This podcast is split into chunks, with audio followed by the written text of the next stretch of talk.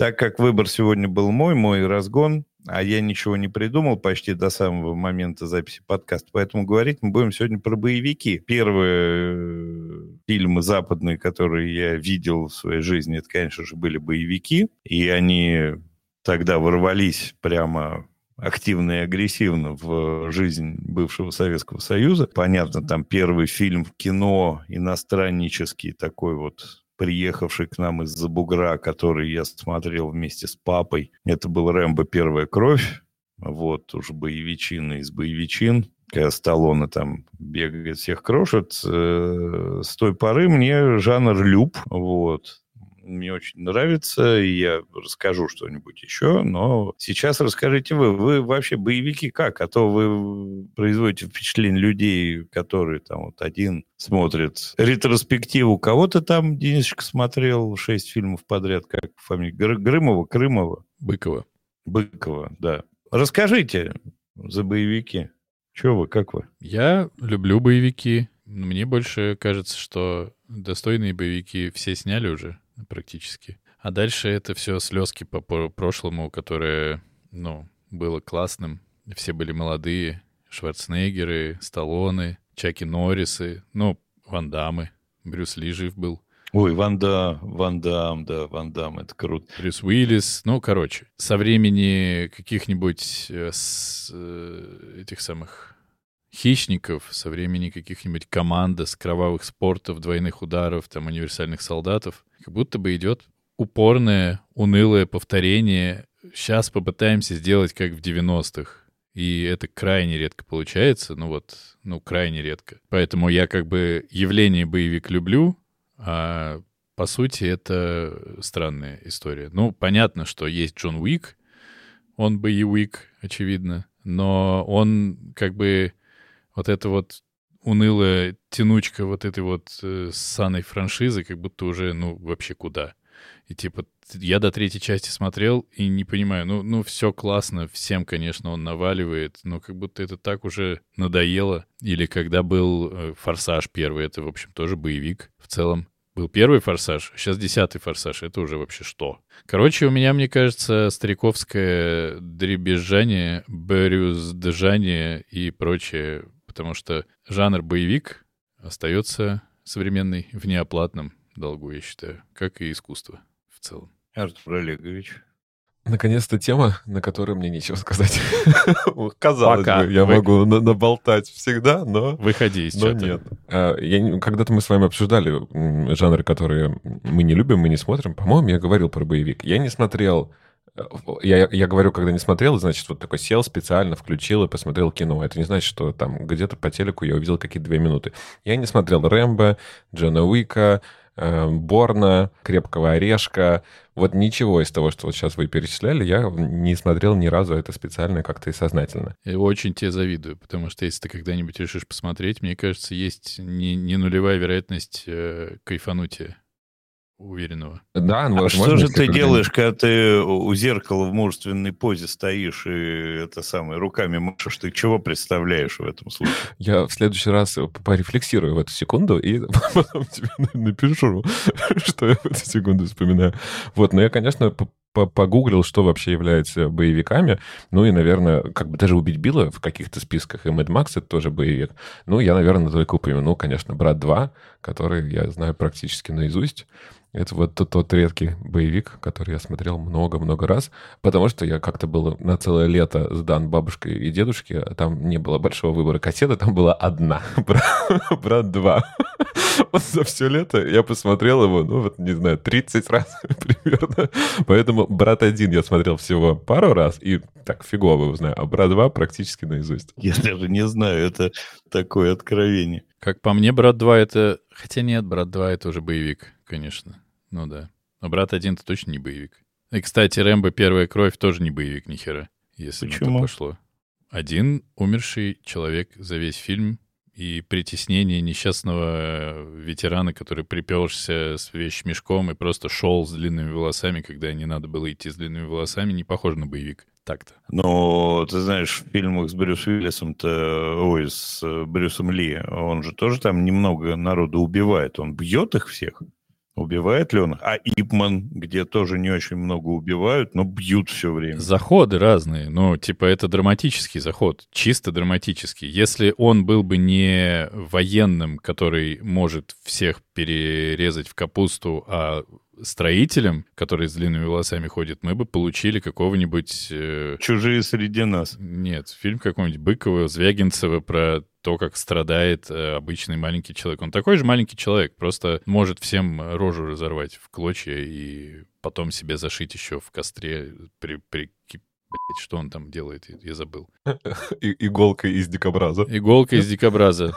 Из живого, причем пробегавшего мимо, да. Короче, ну да. Это опять для, для второй части выжившего мы с вами фактур добавляем. Хорошо, Дэн. А, я так понимаю, Артур с нами не будет говорить. Кто твой любимый э, актер из боевика? О, блин, они все такие классные, у меня прям глаза разбегаются. Но, наверное, конечно, Брюс Уиллис. А Ван Дам? Ну, не, Ван Дам все-таки какой-то... Ну, в целом, мудаковатый. Ну, вот как ты на него смотришь, он какой-то вот такой, ну, идиотский. Ну, Шварценеггер мог бы быть. Ну, наверное, так. Брюс Уиллис, потом Сталлоне, потом уже Шварценеггер. Ну, а перед ними идет Невский, это безусловно. А еще же этот Дольф Лунгрен, который, да, Райдена играл и Горца. Горца он не играл. Это он Горца не играл, Нет, его Кристофер Ламберт играл. Кристофер Ламбер играл, да, да. А Дольф Лунгрен играл в этом, в... Эм, Универсальном солдате. Да, плохиша. А Стивен Сигал просто какой-то упырь. Он мне никогда не нравится. Гражданин России, да? Кажется, он уже отказался. Кажется, они уже выписались. В пользу Депардье? Ладно, топик стартер, давай, что-то мы бесконечно об этом говорим. Ты-то что? Не, ну, у меня, наверное, Брюс Уиллис, да, на первых этих самых. Ну, причем у меня любимый, конечно, не этот самый. Ну, я много раз говорил, что последний бойскаут у меня любимый. Ну и потом, наверное, Red Red 2, а потом только все эти крепкие орешки. Кстати, Red — это тоже очень любимый фильм. Я забыл про него. Ни разу не смог его досмотреть до конца. Настолько он скучный и как будто Обожаю. Бы... Это, это фильм, в котором тебе видно, что тебя смешат, и ты такой, окей, я понял. Вот это классная шутка, смешная, вот это тоже, но не смешно при этом. Но это чисто мое мнение. Я не навязываюсь. Я выключаю микрофон. Потом, наверное, все-таки э, Киану Ривз, потому что мне Джон Уики нравится очень, и Киану Ривз очень нравится. Потом, наверное, все-таки Ван Дам, а потом, как это ни странно, ну, хотя это он не, не, не боевиковый, он не боевиковый. Александр Башаров? Микки Рурк. Или как он, Башаров? Микки Рурк? Mm. Вот. Ну, Харли Дэвидсон и Мальбермен, там боевиковая часть есть. Как ты тоненько Микки Рурка подтянул. Даже не знаю почему. А еще Патрик Свейзи в фильме «Дом у дороги». И это очень крутое кино. Он там такого играет, классного. Бескомпромиссно хорошего. Да, да, обожаю. А, кстати, Стэтхэм. Но Стэтхэм все же лучше был... Э, нам в чатике тут намекают на Стэтхэма, а Стэтхэм, мне кажется, лучше был все же фильмах, в которых он еще не играл супергероя, а где он был нормальным англичанином в пальто, который ходит и охеревает от того, что происходит вокруг. Мне кажется, ему это лучше шло больше. А если, кстати, говорить про, про Чака Норриса, он какой-то такой-никакой всегда. А еще есть Джеки Чан, но это не боевики, это ближе к комедии. Но он тоже крутой. В общем, боевики-то это здоровско тогда. Но мы максимально не динамично обсудили боевики. У нас, э, мне кажется, получается как раз как надо. Комедии мы обсуждаем уныло, боевики без задора. Что там у нас? В драмах будем обсуждать комедии, я думаю. Том Круз, Мэтт Деймон. Не, нормально сейчас тоже с этими самыми современными. Ну, хорош. Не, не, не разгон, а неймдропинг. Просто понакидали, понавспоминали и хватит. Неймдропинг без знания людей просто.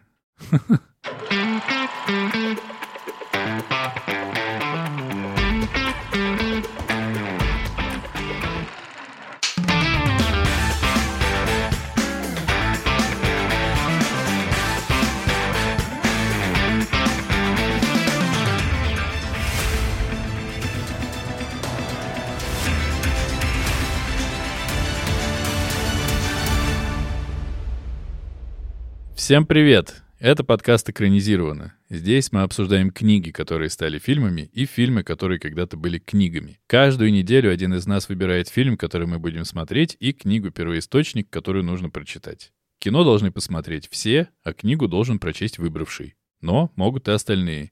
Очень важно, обсуждаем мы все и со всеми спойлерами. Меня зовут Денис, и если бы я был из Бруклина, я был бы неверующий. Меня зовут Андрей. Или не, не Андрей, или не, не, не меня, или, не зовут. А меня зовут Артур, и теперь я мечтаю побывать в блошином цирке. А?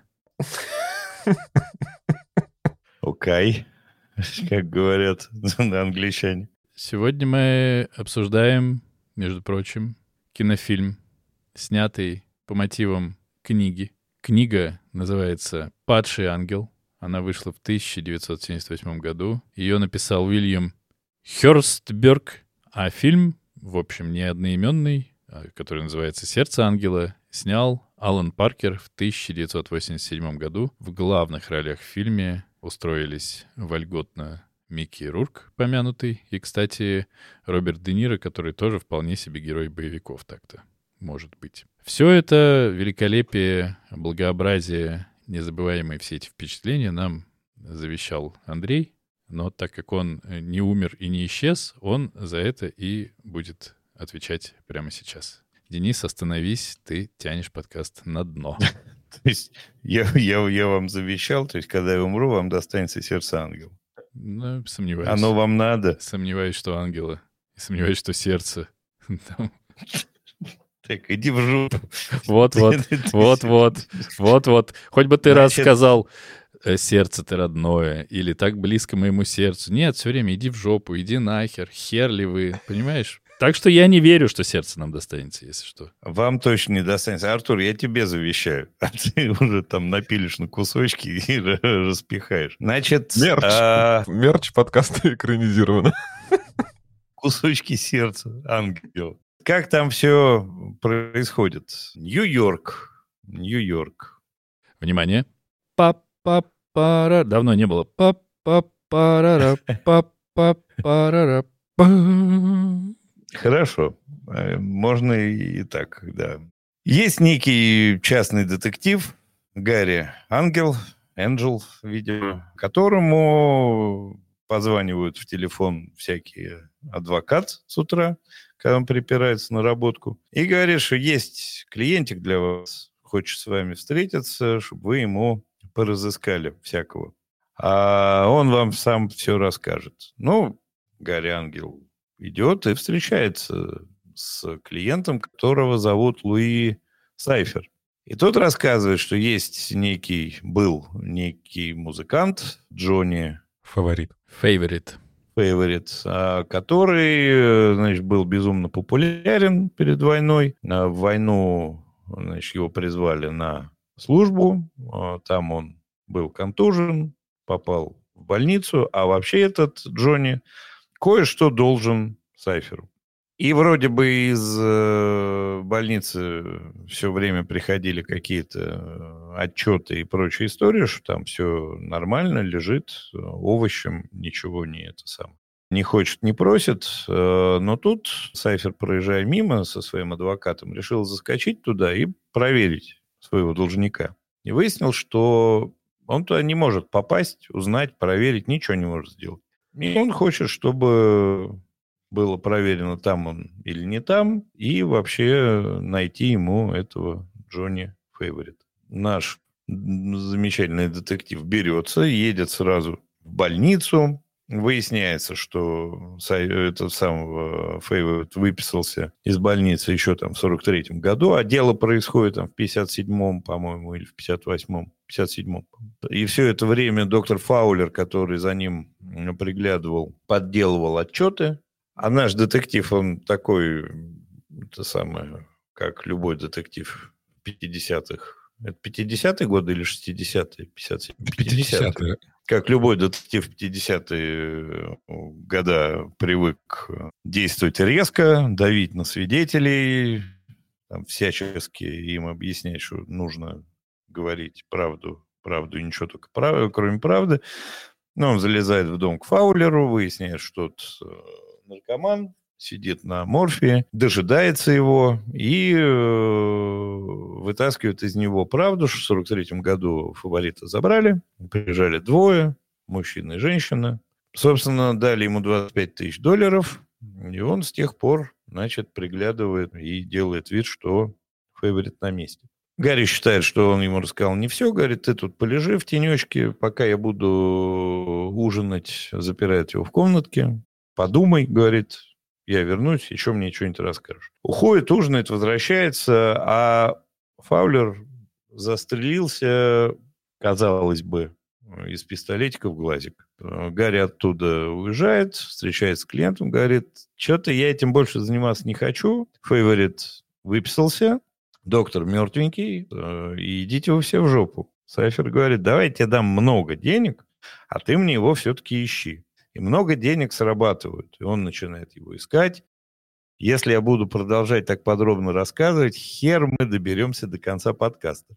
Это правда. Но ты продолжай. Дальше события идут довольно быстро и резво. Он начинает искать Джонни. Выясняется, что Джонни был обвенчан с некой дочкой богатенького папочки, которая была слегка повернута на всякой магии, магии оккультизме и прочей истории. И сам Джонни был не прочь э, предаться всякому оккультному. Он пытается, значит, найти, как бы выйти на эту дочку, находят ее в виде предсказательницы будущего некой гадалки, которой он приходит, еще не зная, что она, она ему представляет сестрой, но потом выясняется, что сестры у нее никогда не было, и становится ясно, что это как раз вот эта тетенька. А параллельно он находит э, мужика, который играл с ним в трупе пианиста, приходит к этому... А, еще приходит к этому пианисту, пианист рассказывает, что у него была э, зазноба Э, в Гарлеме, которая держала всякие травки и корешки магазинчик, он к ней часто похаживал. Гарри туда быстренько едет, выясняет, что Тата уже умерла, но там сейчас заправляет всем. Дочка занимается всем тем же самым, возвращаясь к этому пианисту. Пианист получил угрожающую куриную лапку, чтобы он не болтал ничего, и он, значит, выгоняет э, Джонни а Джонни, фу, Джонни, это сам Гарри. Гарри за ним потом следит вечером. Выясняется, что в Центральном парке проходят всякие вуду сходки, где режут куриц и всячески танцуют и вудируют. В этом участвуют и пианист, и дочка этой зазнобы. И он начинает дальше следить за пианистом, приходит, бьет ему морду у него в доме, тот ему рассказывает что-то еще, я уже даже сейчас не помню, что, ну, какие-то важные наверняка вещи. Относящиеся непосредственно к делу, э, которое рассматривает Angel. Уже, уже все равно совершенно. А, значит, Гарри от него уходит, потом возвращается, узнает, что тот убитый совсем Выясняет правильно, что вот эта дочка, она, не помню последовательность, что она дочка фейворита э, на самом деле, и вот этой вот оккультной тетушки. И она какая-то там мамба черная. И... О, Артур, не надо, не надо ржать, я про серьезные вещи говорю вообще. Не, не просто так здесь распинаюсь.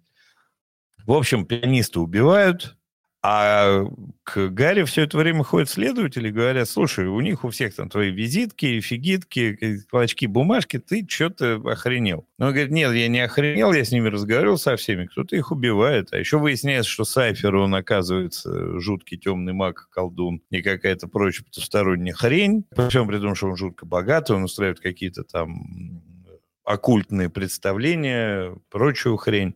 В это время к Гарри приходит вот эта вот дочка, которая говорит, я у тебя тут теперь буду прятаться, потому что очень там всего боюсь. Вот. И он, и они там прячутся несколько дней, не вылезая из кровати, хорошо прячутся. А в это время еще убивают э, гадалку, которая бывшая, значит, невеста Гарри. И в конце-то концов выясняется, что этот Джонни пытался обмануть потусторонние силы, что у него был договор с дьяволом, за счет которого он получил голос, известность, популярность и так далее, но он пытался дьявола обмануть, э, переселившись в другого человека, которого покрал с Таймс-сквера, солдатика какого-то. Что-то там не завершилось, что-то пошло не так, и что-то, в общем, что-то, и теперь непонятно, где этот Джонни.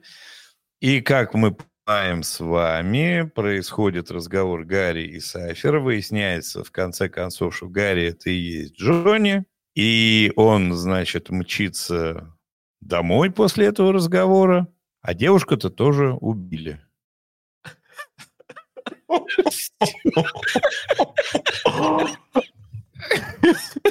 Я считаю, что этот пересказ должен войти как бы в э, аналы. Ну, в аналы он входит уже постепенно. И слушателей тоже некоторых. И соведущих.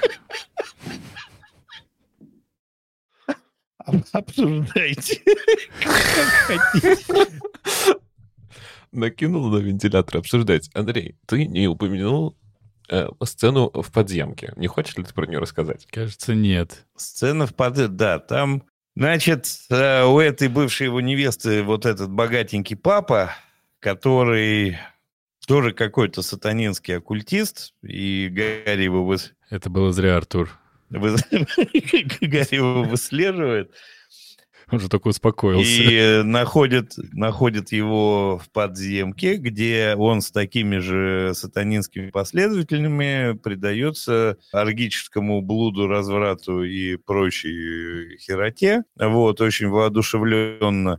И, собственно, что ты еще хочешь про эту сцену? Ну, там-то он как бы все и узнал. Это фильм, он узнает от Цифера, а, а в книге он все же узнает вот как раз-таки там. То есть это какой-то ужасный кровавый обряд, который проходит на заброшенной станции метро. Убивают младенца, насилуют некую Э, жертвенную девушку, да, все предаются оргиям, и потом как раз Гарри хватает вот этого отца и много это как раз-таки узнает. Он ему все рассказывает, да, он все подробно рассказывает, как чего этот Джонни уделал, все становится понятно. Это правда, да. Я почему, Дэн, просил как бы Андрея уточнить и пересказывать, чтобы как сказать, мне доставляет удовольствие мучение Андрея. Чего ж тут скрывать тебе сердце ангела не достанется, Артур, боюсь, тебе тоже Мне жопа. точно не достанется. А ты, да, не читал, я же правильно понимаю, да? Я не, не успел, нет. Угу. Ну, тогда я начну. Ну, вот, Андрей, то, с какими мучениями ты все это рассказывал, я точно такими мучениями все это читал. Э, и мне хотелось бросить эту книгу примерно 50 раз, пока я читаю. Она как бы небольшая, страниц 300, но бесила она меня жутко. Почему она меня бесила? Как бы есть таких два основных момента. Первый — это, конечно, вся вот эта вот просто банальность, которая нам вот суется с каждой страницы. Имена Луи. В моем переводе он даже был не Цайфер, а, а в моем переводе он был просто Луи Цифер. Ну, типа, можно было чуть-чуть как-то потоньше заавулировать? Здравствуйте, меня зовут Са по фамилии Тана. И там вот это все. Если ресторан, то, конечно, ресторан 666. Если кольцо, то оно с перевернутой пентаграммой. Если животное, то как бы курица перерезанная какая-то с горлом черная обязательно. И лапки вот свои она еще разбрасывает. Ну, то есть настолько здесь нет какой-то интриги. Да, вот эта лапка, как 2-3, э, демон приди. Вот такие там лапки везде были. Кстати, э, там еще в книге же рассказывается, что вот э, у той самой вот его девушки, которая дочка богатого чувака, у него у нее была сушеная рука. И когда вот там про сушеную руку они вспоминали, я сразу вспомнил про 2-3 демон приди. И так меня это бесило, ну, типа, так банально, но ты примерно сразу как бы понимаешь, что вот, типа, тут происходит. Я понимаю, что говорящие имена и фамилия это как бы классно, но, но так на поверхности все это лежит. Меня это бесило очень. И меня бесил, конечно, сам сюжет. Вот там как бы каждая глава очень короткая, не на 5 минут чтения. Начинается так. Он едет, оставляет тачку, бухает, допрашивает человека, уходит от этого человека, возвращается, человек мертв. Следующая глава. Он едет, забирает тачку, бухает, допрашивает человека, и так типа 30 раз. И как бы, ну, можно что-то как-то еще придумать. И я такой сам с собой сижу и разговариваю. Ну, ты хоть раз в библиотеку сходи. Он сходил. Ну, ты там поговори с кем-нибудь еще. Он поговорил. И то есть каждый раз, когда я хочу уже ее бросить, все равно появляется какой-то момент, который цепляет. И вот таких цепляющих моментов там дофига. Просто для меня. Загибаем пальцы, как всегда. Блошиный цирк. Кто вообще знал о существовании блошиного цирка? Я теперь погуглю, видосики посмотрел. Всем советую посмотреть, как блохи возят маленькие такие каретки и машинки. Когда паноптикум был, был. Луи Цифер изображает из себя какого-то циркового мага, ну, то есть то, то ли это постановка, то ли это правда. Супер, я опять залипаю на эту как бы главу. То есть каждый раз, когда я хочу бросить, появляется какой-то такой момент, который просто меня приковывает к себе, и я не могу бросить. Короче, какая-то магическая сила у всего этого есть. Но это не мешает тому, что она меня бесила все. Но в конце, конечно, когда происходит этот твист, я, честно говоря, не, не ожидал вот такого как бы твиста.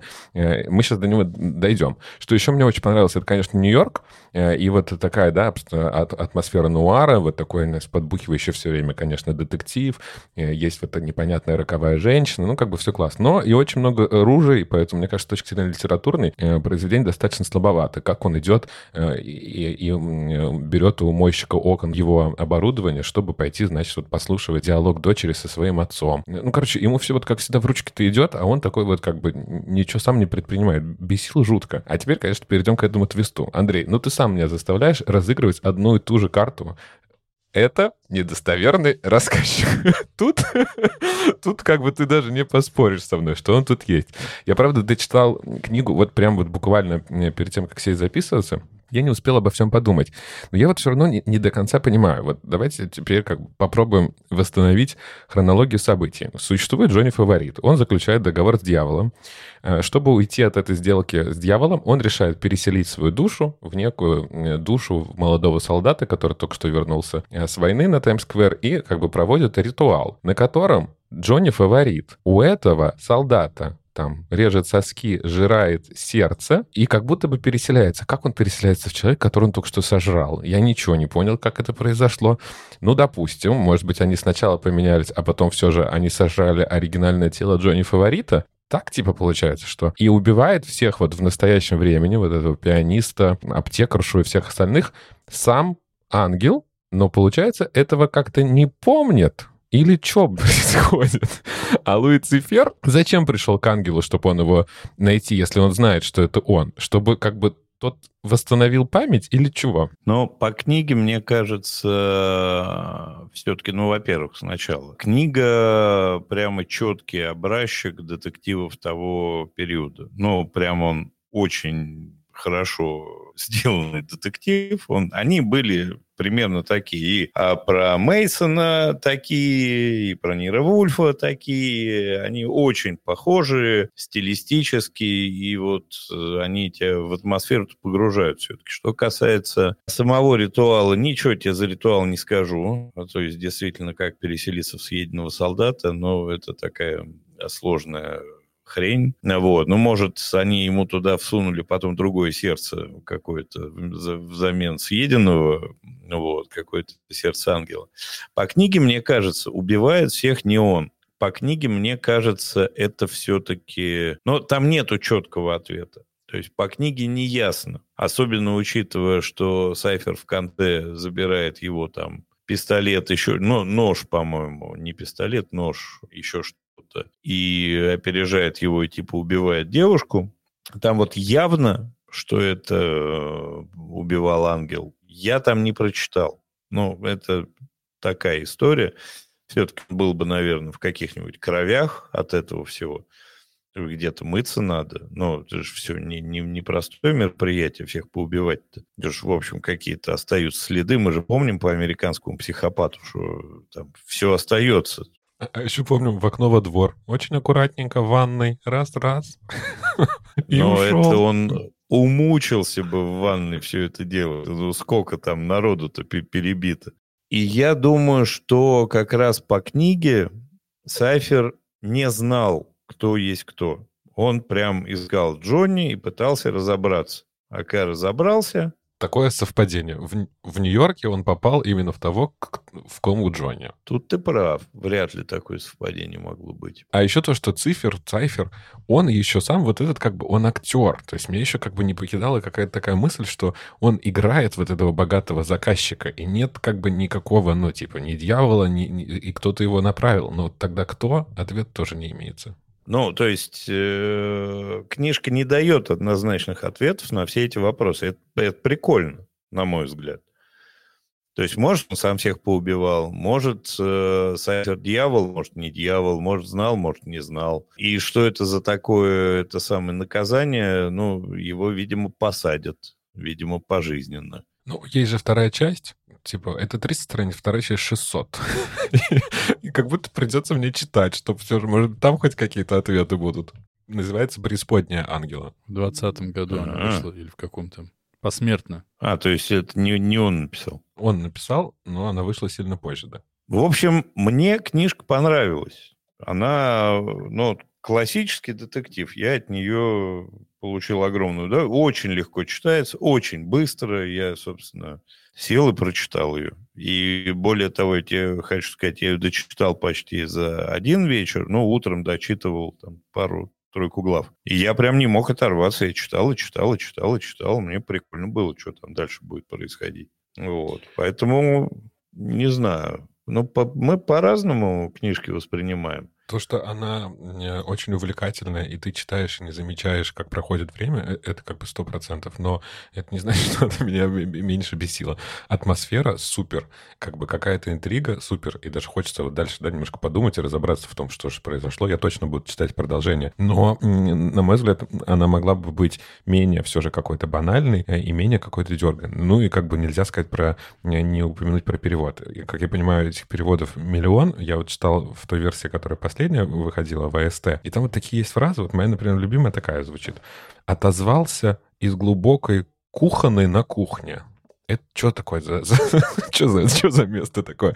И там вот такие... Кухонную на кухне, ты что, не, не, не знаешь кухонную на кухню? Да, и там вот таких моментов очень много. Короче, про, чтобы Дэна подключить, давайте переходить к кино. Последнее, что скажу, атмосфера топ, мне прям очень нравится. И там вот таких много прям, таких вот маленьких моментов. Там один раз даже упоминается соседка, которая выгуливает леопарда. Я такой сразу, о, вот это вообще супер, хочу такую соседку, такой познакомиться. И мне это все напомнило еще немножко внутренне внутренний порог. Ну, в плане э, как бы вот э, повествования, да, то, что происходит огромное какое-то количество вот э, допросов, он все время пьяный, тут там нет такого усложнения, но по настроению, мне кажется, вот какой-то такой нуарный детектив есть что-то общее.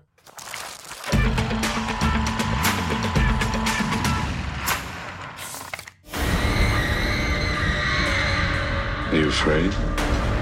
Yeah, I'm afraid. I'm a murder suspect already in two cases. Did you kill him? No, but the cops might think I did. The Prince of Darkness protects the powerful.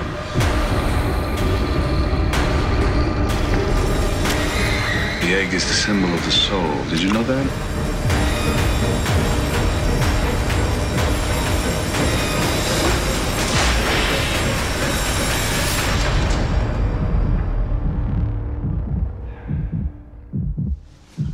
1987 году Алан Паркер снял фильм под названием «Сердце ангела», в котором в главных ролях были заняты такие актеры, как Микки Рурк, Роберт Д. Ниро, Лиза Боне, Шарлотта Рэмплинг и еще несколько человек других, более э, отличающихся. В чем отличие фильма от книги? В книге мы действие все видим, э, я так понимаю, в 1957 году, а в фильме в 1955 году. Ну, 50, на самом Нет, по-моему, 55-й у нас в книге, а 59-й у нас в фильме. Я все правильно говорю. Я рассказываю о фильме, я все в курсе всех материалов. Так вот, в книге у нас все действие происходит в славном городе Нью-Йорк, а в фильме все дело происходит и в славном городе Нью-Йорк, и в штате Луизиана, э, во всяких других... Штат Луизиана, да, ведь правильно я говорю? Во всяких других городах. В целом, Андрей, когда вы засыпали и просыпались на том, что Андрей рассказывал, рассказал все события книги. которые, конечно же, нашли свое отражение в фильме очень даже, как я узнал, не читая эту книгу, очень даже подробно и хорошо. Поэтому, чтобы вас не утомлять, я подробным пересказом, конечно, заниматься не буду. Я смотрел этот фильм буквально сегодня, потому что я собирался практически ничего не успеть, вот, но успел. И буду сразу тогда говорить о том, что я увидел, если вы не против. Да если даже вы против. В целом все равно так. Я а буду... прикольно было бы, если бы ты фильм не посмотрел. Да, и такой, я просто посижу и смонтирую выпуск. Я в абсолютном был потрясении, хотя я смотрел этот фильм уже два раза, я смотрел его сегодня и думал, наверное, те, кто прочитают книжку, скажут, все было не так, э, все было не эдак, но с первых кадров в этом фильме. Я в восторге был от атмосферы и от общего напряжения, которое Паркер создает. И, по-моему, оно вместе с музыкой просто совершенно невероятное. Это редкий случай. Я, типа, вообще не отрывался от фильма. Я его смотрел просто не переставая, ни, ни, ни секундочки, не, стараясь просто не пропустить ничего. И на английском он смотрится, мне кажется, по-другому, чем читается в странных переводах э, на русский потому что там есть смешной момент, ну, не прям типа смешной, но забавный, когда они обсуждают, как правильно говорится фамилия Сайфер или Сайфье, и его поправляют, что он Луис Сайфер. Ну, как бы он ему сразу намекает. Типа, чувак, не надо тут, я не какой-нибудь там, я целый вон и чё. Это все очень круто, очень, ну, я не знаю, это прям густо. Вот все, все выглядит супер как будто бы аутентично. Микки Рурк в этом фильме просто какой-то невероятный. Мне нравится этот фильм давно, и все как бы хорошо, но сейчас я старался смотреть внимательнее, там, чем обычно, и все как он выглядит, как он говорит, что он говорит, как он общался с Фаулером с этим, э, когда он его почти себе на плечо положил и обсуждал с ним, что они будут делать и как он все понимает. Сколько в этом фильме заложено в изображении, то есть вот в том самом киноязыке, когда не нужно говорить, а можно только показать, что у него вот, вот у него в столе что лежит, в каком все виде, как он э, ко всему относится, как он одевается, как он выглядит, какой он небритый, какой он такой, ну, очевидно, не самый как бы успешный и крутой тип. И он говорит Сайферу, что я больше не хочу этим заниматься, мне страшно. И это тоже, ну, как бы здесь и создается этот образ все равно брутального мужика такого в пальте, а с другой стороны, это как бы такой чувак, который видел смерть вот в похоронных процессиях и хотел бы на этом остановиться, потому что ему страшно с этим соприкасаться сильнее. А эта история с курицами и как он отыгрывает, ну я вот именно про что он всем рассказывает, да блин, хватит меня курицами пугать, у меня с ними вот, ну, неприятность, мне с ними не, не очень-то. Это, это чудесно. Де Ниро совершенно прекрасный, с неподвижным лицом практически все время большое удовольствие. И Шарлотта Рэмплинг, я не знал, что она, э, простите, когда была сильно моложе, была такая красотка. Ну, по-моему, она просто офигенная. Ну, а Лиза Бане — это просто что? То есть, короче, если быстро завершить, что я говорил, я огромное получил удовольствие, совершенно даже неожиданное, что-то так будет, так будет мне круто. И музыка, и картинка, и игра, и атмосфера, и даже интрига, и, и твист финальный. Единственное, что я не могу переварить все время, это желтые контактные линзы, потому что мне кажется, что вот они... Вот, вот тебя все мастерски грузит, тебя прямо затаскивают в эту атмосферу какого-то абсолютного ужаса, какой-то обреченности. И после вот этой сцены, когда Микки Рурк кричит «Я знаю, кто я!» Она охренительно сыграна. «Я знаю, кто я!» и «Я заберу твою душу». И эти желтые контактные линзы или что это просто нарисовано? Это не контактные линзы. Ты же видишь, что там как бы голова мальчика не двигается. То есть это как бы какой-то дешевый монтаж. То есть они э, вырезали голову мальчика, добавили, да, вот какие-то штуки. А у Де Ниро? Ну, это спецэффект скорее. Ну, короче, они очень неуместны, и это очень-очень плохо. А ногти у Де Ниро при этом — это просто волшебство. Ну вот, и вот как бы весь фильм, вот вот этим всем пропитан. Если вдруг кто-то не смотрел, просто сейчас дослушайте наш подкаст, потом ставьте его на паузу и бегите смотреть. Это величие. Такие дела. Это ты в рекомендациях скажешь. Что ты начал тут? Мне кажется, я уже и рекомендации нам сэкономил с моей стороны. Все нормально. Давайте там. Артур Олегович. Ну, какой шикарный фильм, хочу я сказать. Э, Я смотрел его первый раз, Дэн, ты много уже упомянул. Конечно, тут вот густо, наверное, это, это будет правильное слово. Конечно, нету ни цирка уродов, ни паноптикума, ни, бла, ни блох. Очень я как бы жалею об этом, но мне добавили немножко других вкусняшек. Вот эта сцена э, безумная какая-то с Кони Айленд, да? Ну нет, не Кони Айленд, это вот какой-то парк аттракционов остановившийся. Какой-то безумный мужик, который дарит ему щиток для очков, и он идет говорить с его женой, которая стоит в воде. Это же просто как бы какие-то, как бы три крейзи человека встретились вот на одном месте, в очень необычном месте, и поговорили. А Все вот эти госпелы, все вот какие-то, да, а- а- афроамериканские, я не знаю, что баптистские какие-то, эм, как их назвать, ху, проходки как-то. Процессии. Процессия, да. Это все очень, очень и очень классно. А, Ногти Де Ниро омерзительные, но самое, конечно, омерзительное его длинные волосы. Вот почему ты их распустил в последней сцене. Это как, как будто там Пантин Прави где-то отрекламировался незаметно. Сидит все время такой с, хвост, с хвостиком, э, с очень аккуратной прической, а в конце сидит, распустив локон. Меня это как-то немножко рассмешило. Он какой-то образ не, э, не, не дьявола, а какой-то очень, очень был странный. А, И про куриц ты классно сказал, но я еще вот это заметил такую маленькую деталь. Э, В той сцене, где Де Ниро как раз чистит яйцо, он просыпает соль, э, и Микки Рурк берет эту соль и кидает через плечо. Ну, то есть, насколько, да, вот на таких маленьких штуках нам показывают вот как раз-таки, что вот он такой, ну, если не религиозный, то как раз-таки достаточно э, такой, как его назвать, Суперстишес. ну, суеверный, да, типа того. То есть он должен во все это верить. И вот оно как бы ему-то все, все это и пришло. Здесь, конечно, чуть легче разобраться в том, что произошло. И если у нас в книге очень много снов, мы о них не говорили, но он постоянно видит образ Луцифера, этих снов там, я не знаю, 5-10 в книге, э, то здесь как бы сон всего как будто бы один, и то это не до конца сон, да, то есть когда происходит вот эта беседа, э, драка с э, пианистом, с музыкантом, мы потом видим, как он выходит полностью окровавленный. Да, как будто бы это ему приснилось, но на самом деле нет. А в конце так нам вообще буквально и показывают, что убивал он всех их, здесь никакой загадки нет.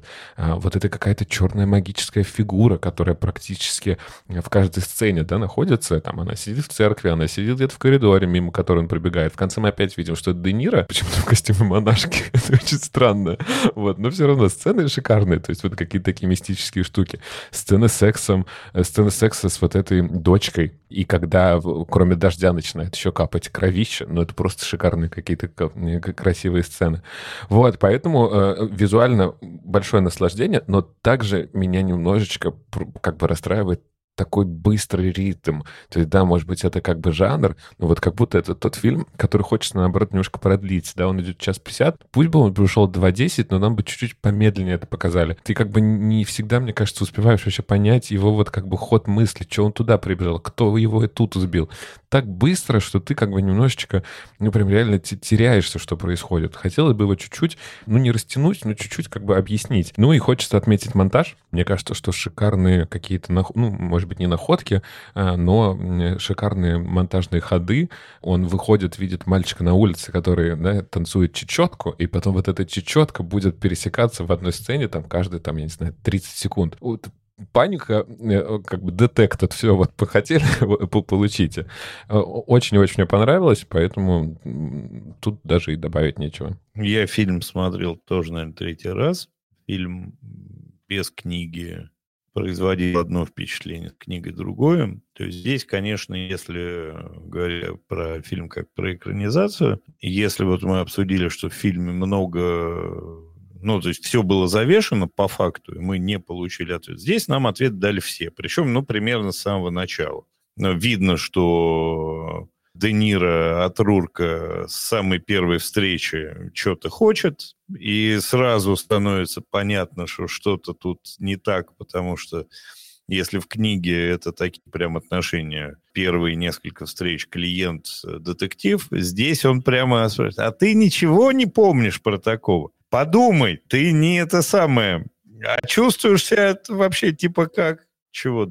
Ну, мне кажется, что я просто про это, иначе я забуду. Мне кажется, здесь объяснимо. Он же спрашивает, а вы не знаете Джонни Фейворита? Это же известный музыкант. Ну, это пока, если ты просто вообще ничего не знаешь, ты понимаешь, что это очень странный тип, максимально странный тип. Очевидно, что он не просто с каким-то обычным заданием, но тем не менее он формально все соблюдает. Это просто поиск. Очень, очень быстро становится понятно, что он э, что-то себе имеет в виду. Ну и, в общем, с точки зрения сюжета, здесь все распрямили и все показали. Кто, чего, как, флешбеки вот эти вот, становится все понятно. И, в общем, вопросов не очень возникает, кроме того же самого вопроса, как там он заберет его душу, то есть что там, то, что он в тюрьме оказывается, это что означает? что в тюрьме он будет в понятном месте, когда он умрет, душа никуда не денется и ее заберет? Ну, наверное. Фильм крутой. Вообще у меня тут вопросов нет. У меня есть для вас э, важный вопрос. То есть вы все такие, я помню, очень хорошо обсуждение олдбоя, и мы спорили на одну пикантную тему. Фактически, как получается, он с дочкой переспал или с дочкой переспал не он? Как тут вот все устроено? Так как никто из нас в сознательном уме, я надеюсь, скорее всего, хотелось бы верить, считает, что переселение души возможно, я считаю, что он просто кукушкой двинулся и все это себе придумал. Да, он переспал с дочкой Джонни Фаворита, но в нем никакой нет души Джонни Фаворита. А если мы предположим, что душа Джонни Фаворита в нем есть, тогда является ли Башар, а не я? Дэн, скажи, пожалуйста. Ну, я считаю, что он переспал со своей дочкой. И, конечно, Олдбой я вспомнил, и, безусловно. И это немножко так выдали ему сразу все. Ничего там особо не, не подумаешь. К гадалке уже не сходишь, ты уже сходил к гадалке. И да, я верю в переселение душ. И если меня кто спросит, мне кажется, что при правильно проведенном обряде вынимаешь из другого сердца, и ты просто становишься им из-за сердца. Сердце ангела. Э, такая технология. Это, конечно, вам, обычным людям, не совсем доступно, но нам, посвященным, становится ясно, что ты делаешь важнейшие вещи для мани... проводишь определенные манипуляции, и все у тебя в порядке. Ты можешь обмануть сатану. Но не можешь, как выясняется. У меня все-таки вопрос технический. Подожди. Душа душой, душа не занимается сексом ни при каких раскладах, потому что у нее отсутствуют э, причиндалы определенные. Значит, горя ангелы... Душа занимается любовью, Андрей. Да подожди, кто переспал э, с дочкой? А если тело ангела, дочка-то точно не ангела. Почему? И неважно, какая там душа. Я другой пример вам приведу. Смотрите. Есть, как бы, есть бочонок с медом, да? В него капнули немножечко говна. И мы уже после того, как в него капнули говна, не можем сказать, что это бочонок только с медом мы можем сказать, что это бочонок с говном и медом. Мне кажется, что когда переселяешь через посредство вырезания из другого человека сердца и съедания его, когда ты переселяешь в себя его душу, ты становишься им.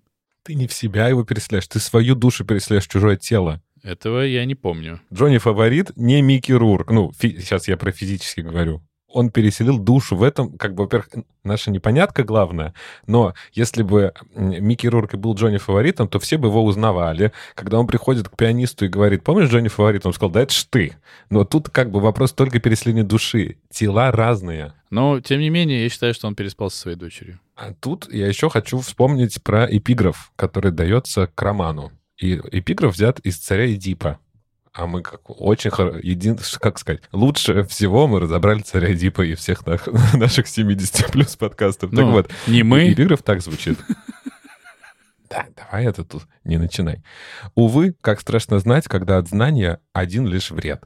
Ну, то есть ты там как бы тоже он себе не знал и не знал. Спал бы дальше с матерью, там, убил отца и спокойно бы... А вот тут, тут теперь мучается, понимаешь, Андрей? И ты теперь мучаешься. Считается ли это плохим действием или нет? Следующий вопрос.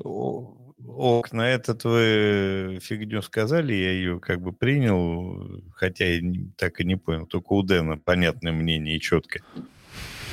Куда делась тушка фаворита-то?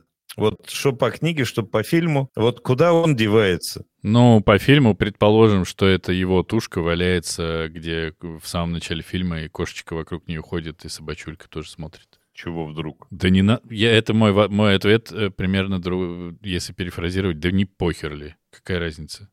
Нет, Ты в смысле, думаешь, он же... Проводили обряды. Конечно, Ну, ну, есть, да. да- дальше его где-то в гамбургер запустили, где-то и пепельницу сделали. Ну, там много всего полезного, мне кажется, в человеке. Но, то есть в результате, а, прямо в результате обряда он переселяется, Джонни Фаворит, в Микки Рурка.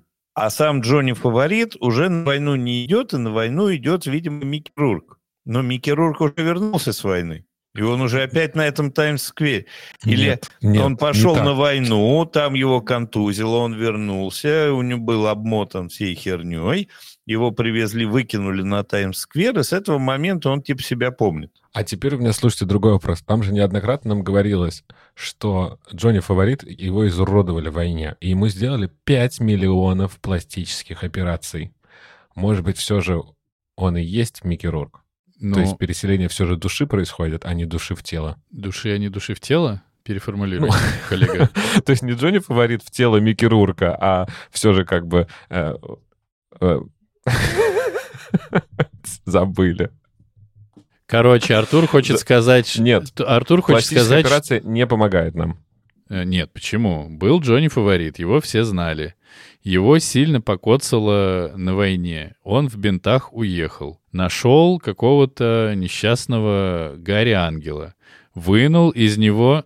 Мероприятие было до войны, Как? до ухода на войну. Как Нет, это? после. После? Мероприятие До. было после того, как ма- ма- э, вот эта богатая девочка с папой выкупила его из у Фаулера. Нет, Конечно, да. Конечно, нет, конечно, нет. Конечно, да. До этого. Нас двое, ты один. Конечно, да. Да вы идете нахер. Короче, это, конечно, важно. Вдвоем. Это, конечно, очень важное обсуждение, но мне все же кажется, что фильм, даже если ты это до конца не понимаешь, хотя мне кажется, что если пересмотреть его, э, и там будет все сказано прямым текстом, все будет понятно. Но, по-моему, все же вот именно было переселено в тело, душа как бы отправилась нахрен, как будто бы, Значит, вот смотрите, извините. Он совершает ритуал, убив солдата и съев его еще бьющееся сердце, тем самым он похитил его душу и личность. Фейворит рассчитывает ускользнуть, но начало войны застигло его врасплох, он был ранен и лишился памяти. Хорошо, Андрей. Это так, ну, значит, про пластические операции вообще не думаю. То есть он как бы... этот подкаст вообще свернул не туда. Ладно, давайте я важные вопросы задам. Два последних важных вопроса, и мы можем сворачивать. Вентиляторы и лифты. Это, вы мне объясните, это уже метафоры уровня Коршунова и всех уважаемых людей. Ни хера не понимаю, зачем столько вентиляторов и зачем лифты, вот эти вот все, в адовом количестве. Это очень красиво. Ты, ответил в адовом. лифт — это путь в ад, он спускается в ад, конечно. Ты же ты ж титры до А конца когда смотрел? он поднимается... Да, титры я до конца смотрел. Там же прям, ну, типа, бесконечный спуск в ад. А вентиляторы? Ну, про вентиляторы написали где-то Потому на что пекло кинопоиске. вокруг. Пекло. Херня. Нет, про вентиляторы написали, что это чисто символизм. Это то ли было в Википедии, то ли было на кинопоиске, типа просто с первой полки. Это чисто символизм, который они докинули, и он э, показывает, э, что вот вентилятор начинает крутиться медленнее, и, значит, жопка настает тому, возле кого он крутится медленнее. Все. Больше ничего. Мне просто иногда кажется, что Паркер замороченность придумывает. То есть, если мы говорим про какого-нибудь там, не знаю, конформиста, царя Эдипа и прочего, там вся вот эта замороченность, она очень естественная. А здесь она мне показалась какой-то, ну, приставленной. То есть, вот все происходит, происходит, вентилятор. Происходит, происходит лифт. Происходит, происходит, вентилятор.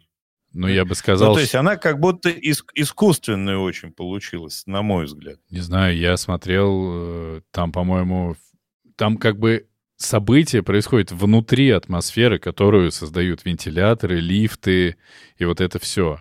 То есть, ну, как бы сначала вентиляторы, потом история. Вот как-то так я, я себе это вижу. Поэтому они там по определению как будто не могут быть лишними. Ну и, блин, ну это же так все, так все доставляет, все вместе. А эти охренеть тени вот этих вот дверей решетчатых, которые закрываются, по-моему, это просто... Ну, да, на мой взгляд, даже если... Там есть момент, когда он разговаривает с э, вторым детективом, который, кстати, актер, который потом во многих фильмах сыграл э, всяких докторов, ученых и прочее. Ну, короче, и он ему говорит, ты, э, дис, ты самый мир Диснея смотришь, или как там это называется? Э, ты говорит, чего? Он говорит, сегодня среда. Это такой, и чё? День, в котором возможно все. Это, я так понимаю, цитата просто из детской, ну, типа из Микки Мауса и абсолютно понятная американская какая-то штука. Вот из этого все состоит. Из вот этих вот, казалось бы, необязательных штук. И мне кажется, что здесь, даже если бы не было, ну, типа, заявленного символизма, это все равно охренеть как работает. Просто капецки круто работает, на мой взгляд. И вот эта вся угловатость э, Микки Рурка, неловкость, и как он... Это же просто, когда он приходит в эту церковь э, к чернокожим, и ему, его начинают бить, что он делает в ответ? Он стулом одного, это другого. И ты думаешь, сейчас он их, короче, голыми руками порвет и котлеты из них наделает. А он сваливает. И вот, блин, ну я все про то же. Как это круто сделано, как это круто написано. Судя по тому, что вы рассказали, ну ладно, это мы к рекомендациям э, сэкономим. Еще какой у тебя есть важный вопрос, Андрей Юрьевич? Мы на все вопросы сегодня Все, я, я закончил. Артур, мне кажется, он недоволен нашими ответами и посчитал, что больше мы не сможем выдержать ни одного. Может быть, он будет недоволен своим выбором, а не нашими ответами. Так, на следующий раз.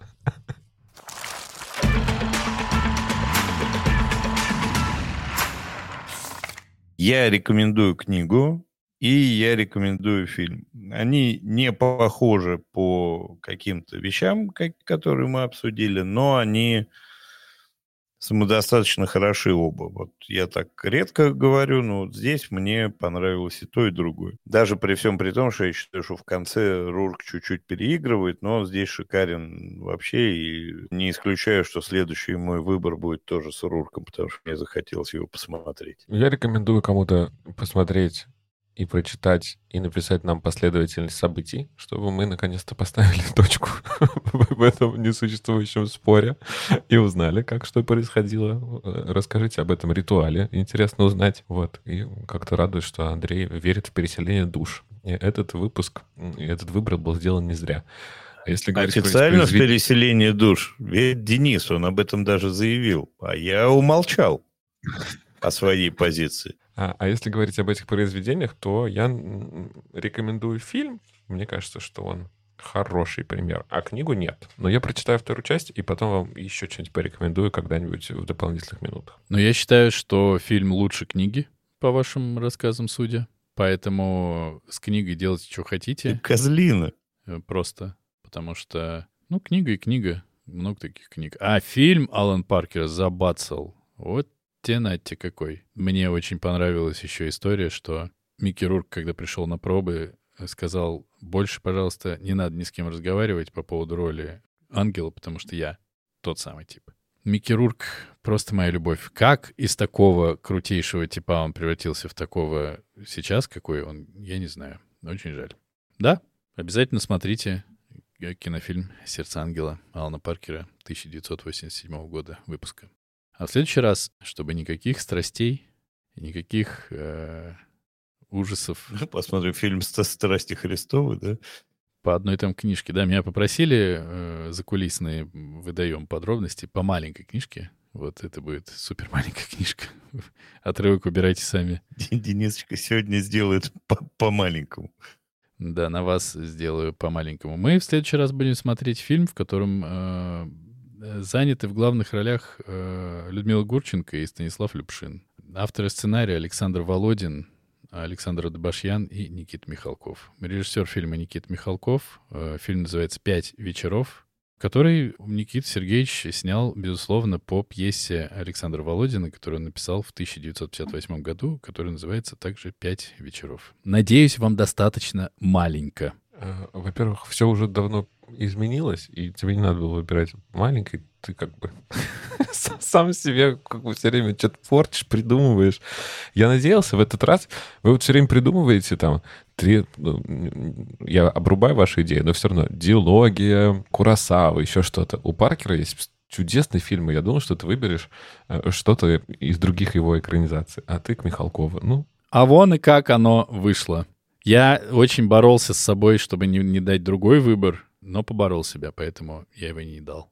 Если вы почему-то, несмотря на моих гнусных соведущих, продолжаете слушать наш подкаст, знаете, что можно делать это еще больше, чем вы тратите времени сейчас, с помощью нашего Boosty. На Boosty у нас существует три тарифа. Первый тариф называется «А мы не договорили», где вы получаете 10-15 минут дополнительного контента, где мы рассказываем о том, что мы читали, смотрели, слушали за прошедшую неделю. Второй тариф, э, тариф имени Харрисона Форда, где вы получаете возможность слушать спин-офф подкаста экранизировано, в котором мы обсуждаем фильмы, которые не имеют литературной первоосновы, смысла, э, там, необходимости их смотреть, но иногда и хорошие фильмы. И третий тариф «Крестный отец» подкаста экранизировано, где вы получаете возможность слушать все, что вы слышите в смонтированном виде, слушать в несмонтированном виде примерно на неделю раньше, чем все остальные, участвовать в записи подкаста в качестве слушателей и писателей в чатик ваших комментариев, на которые мы иногда реагируем, и иногда это даже слышно в нашем подкасте.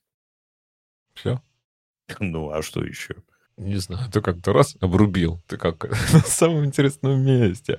А, а я напоминаю, что раз вы нас слушаете, то продолжайте нас слушать на любой удобной вам платформе. Там, где вы нас слушаете, жмите колокольчики, сердечки, лайки, звездочки, пишите свои отзывы, пишите свои комментарии.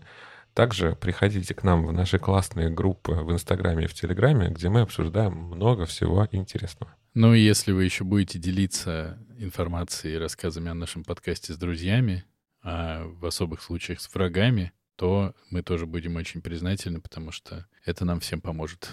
И вам никак, но нам сильно. А пока вы все это делаете, обратите внимание, какая сладкая в Нью-Йорке зима. Ты можешь в таких небольших ботиночках легеньких рассекать по снегу, и ничего тебе не будет. Но только если ты микирург. Всем пока. Пока. Пока-пока. Ну, исходя из этого, на Коломдайке ходить, да, как о Марси, тут, в общем, вообще вопросов нет.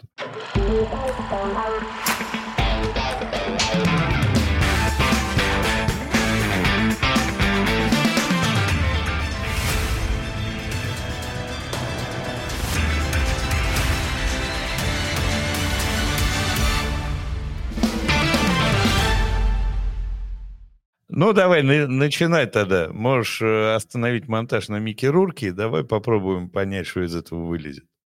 Подкаст экранизированный из этого вылезет, я боюсь. Согласен. Давай попробуем перейти к э, фильму. Вдруг нам Денис Юрьевич что-нибудь расскажет. Кто из вас, кстати, кино-то рассказывает? Э, Денис. Я в прошлый раз рассказывал. Не-не-не. Да ты всегда будешь два раза подряд рассказывать. Сколько тебе раз? Это что за прикол? Почему я один всегда два раза подряд рассказываю? Это, блядь, откуда вылезло Что у я нас? два раза подряд рассказывал. Так посмотри один раз табличку. Для кого я ее веду вообще? Я не знаю. Мы, мы не знаем. Но против меня это сто процентов. Вот что я замечаю. Против меня. Так она Сука. не меняется. К сожалению, ты будешь всегда два раза подряд рассказывать. Мне не нравится, что ты говоришь, ты будешь два раза подряд рассказывать. А ты будешь два раза подряд рассказывать? Нет, я не буду рассказывать два раза подряд. Это с бы, блядь, такое. Так, рок выпал. Веди свою табличку. Моя табличка говорит, что ты сегодня рассказываешь. Я ее веду уже давно, на полях. блядь. Сука. Ты долго молчал, малыш, поговори с раз- нами. В прошлый раз ты хоть и... Во-первых, да, ты сегодня ничего не сказал, а в прошлый раз вообще т- т- просто нарушил все правила. Че фильм пересказывать? Артур все пересказал. Окей. Hold my beer.